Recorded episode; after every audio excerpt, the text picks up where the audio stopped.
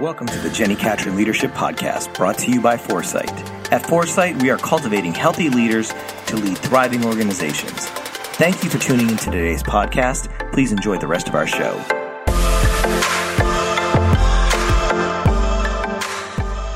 Hey everyone, so great to be with you for the Leadership Podcast. I always enjoy these conversations and I hope you do too. I'm so grateful for those of you who have rated and left a review uh, that is so incredibly helpful. And uh, share it with your friends because it is really encouraging to just see how other leaders are encouraged by the conversations we're having here. So today I want to dive into another topic that I'm pretty passionate about. That's kind of the theme, huh? I'm going to share the stuff that I'm passionate about. So there you go. But you guys know I talk a lot about self leadership. And today I want to give you four dimensions of self leadership that I think can save you from imploding as a leader. Now, that sounds a little harsh, doesn't it? But we've seen a lot of the headlines, we've heard a lot of the stories of leaders who have not finished well. And my greatest hope is that we change that trajectory, that we are able to look back at the end of our lives as leaders and we're able to recognize a just generation of leaders who finished well, that led well, and that's my personal passion.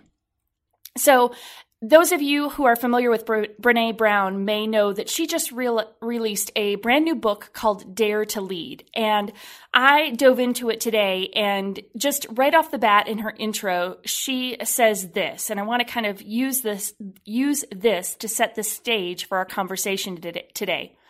She says, I define a leader as anyone who takes responsibility for finding the potential in people and processes and who has the courage to develop that potential.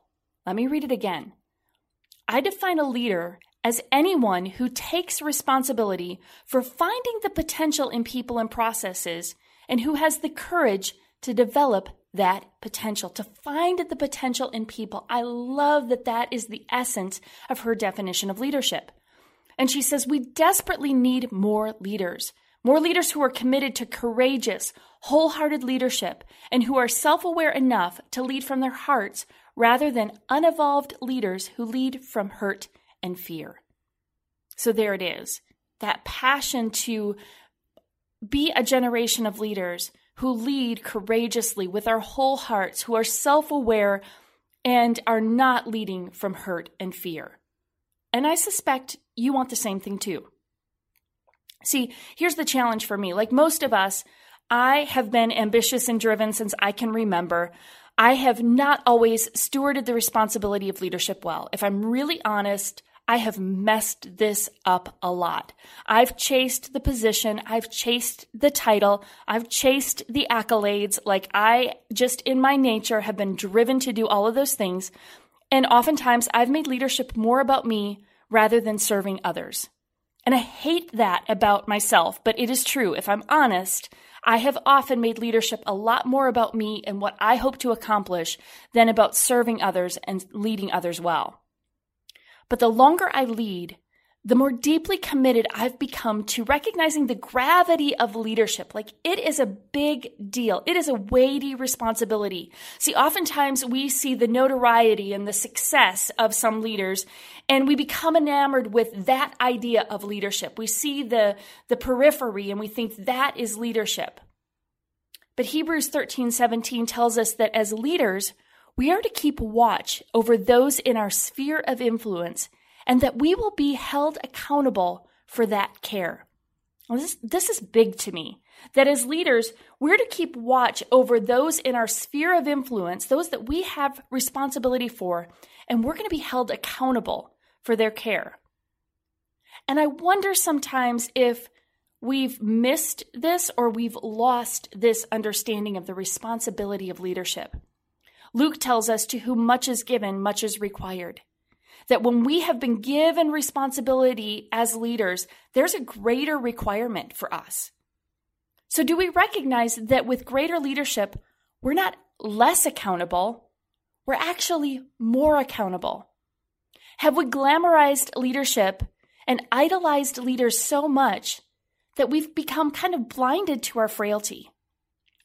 Are we afraid of honesty and confession and our sin and our failure that, like King David, we cover it up no matter the cost? Are we so fearful of losing control that we orchestrate control by surrounding ourselves with yes men and women and we kind of create echo chambers of our own praise? And I don't think any of us set out to do this, but the stakes get higher and we become more self protective. And I believe that God is calling us back to his heart for leadership, this recognition that leadership isn't about us or for us, leadership is about others. Back to a realization of the extraordinary honor and privilege it is to have influence in another person's life.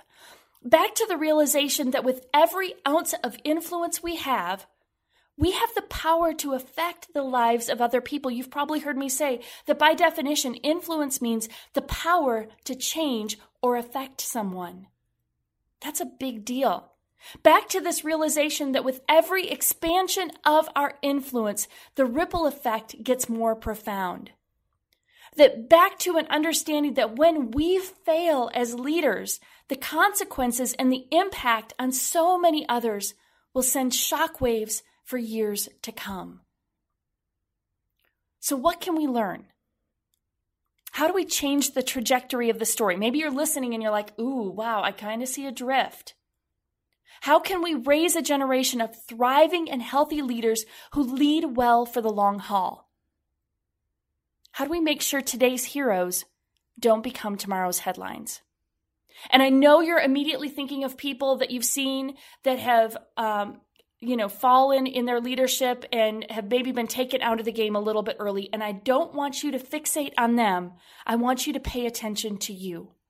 Because it starts with me, it starts with you. It's this slow, slogging, unseen work of self leadership. It's the stuff behind the scenes, it's the stuff that's not glamorous. See, leading ourselves well in every dimension of life is so critical to lead from a healthy perspective and no one can do this for you. And ultimately, you're accountable. So, let me give you four essential dimensions for leading yourself well. And the first one is spiritual discipline. How is your soul? And we kind of hate the word discipline, don't we? But I intentionally use it here because to nurture your soul requires a relationship with God and building a relationship means spending time together. So, are you seeking God for the purpose of knowing Him, not just needing something from Him? That one always convicts me, right? Are you consistent and intentional in prayer, in Bible reading, and with your Sabbath? Are there disciplines in your life that suggest you're actively pursuing growth for your soul? That's what I want you to pay attention to. The second one is relational health. How are your relationships? We were made for community, but too many of us sacrifice family and friends for the sake of ambition, and I am chief among us. And it's often subtle. Our responsibilities grow, and gradually we continue to squeeze out the relationships that ground us. We buy into the belief that leadership is lonely, which it can be, but instead of fighting the loneliness with intentional community, we give in to the isolation that becomes a breeding ground for unhealth. So, who are the people who don't need you to be a leader? Like, who are the people that could care less what your title is, what you're doing every day, and fight for time with them? Those relationships are essential for your health as a leader. The third thing I want you to focus on is having a growth mindset. How are you learning? There's a well known quote that says, if you're the smartest person in the room, you're in the wrong room. The trouble is, our egos enjoy being the smartest person in the room. If I'm honest, I enjoy being the one who knows the answers.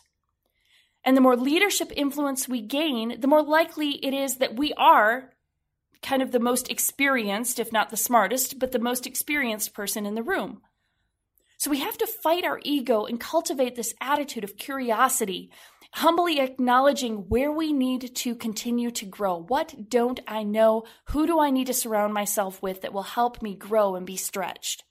See, our nature gravitates toward towards what's known and comfortable.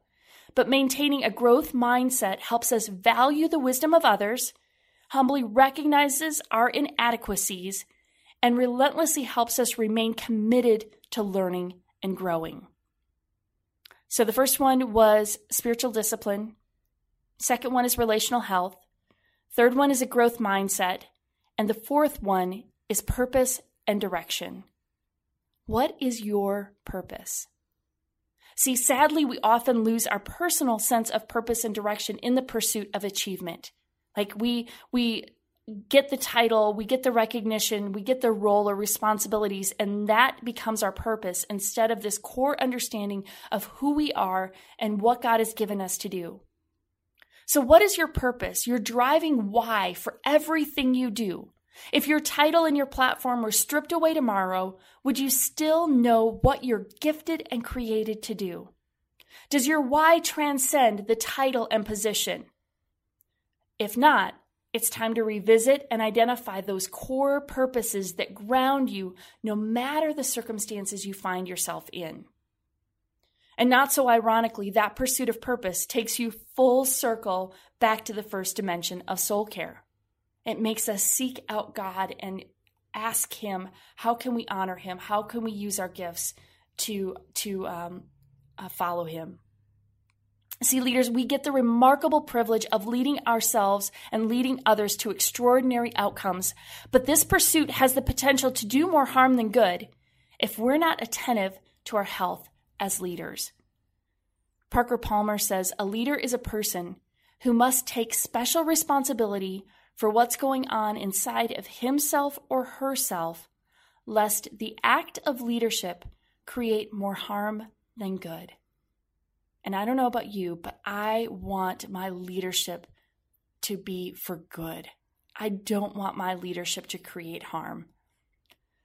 So perhaps with a bit more sober perspective on leadership, we'd be more cautious with our desire to grow our influence, right? Maybe we should be a little more reluctant reluctant to step into roles of leadership. Perhaps with a little more understanding of healthy leadership, we'd hold it more carefully. Perhaps we'd recognize the truly sacred responsibility that leadership is. Guys, we have an extraordinary privilege to speak into the lives of others, to lead others, to draw out their potential, to see the best in them, to lead everyone to accomplish great goals together. But we have to lead ourselves well to lead others better. So I hope you'll think about these four dimensions this week the spiritual disciplines. How are you growing and learning and connecting with God? Your relational health. How are your relationships with the people dearest to you? That growth mindset. How are you learning? How are you growing? And that sense of purpose. Do you have a good, clear sense of why you're doing what you're doing and know why it matters, regardless of the role you play, the hat you wear, or the seat you sit in? Because we need you to lead well. We need you to lead well for the good of others and the glory of God. So, have an amazing week, and we'll talk again soon. Thank you for listening to the Jenni Catron Leadership Podcast. If you have any questions, please email Jenni at podcast at get the number four site.com. If this content has helped you in any way, we would love for you to share this podcast with your friends and on social networks. Also, don't forget to subscribe so you don't miss any of the amazing content coming from the Jenni Catron Leadership Podcast. Your comments mean the world to us, so please rate and leave comments on our podcast. And remember, you need foresight for success. We will see you next time.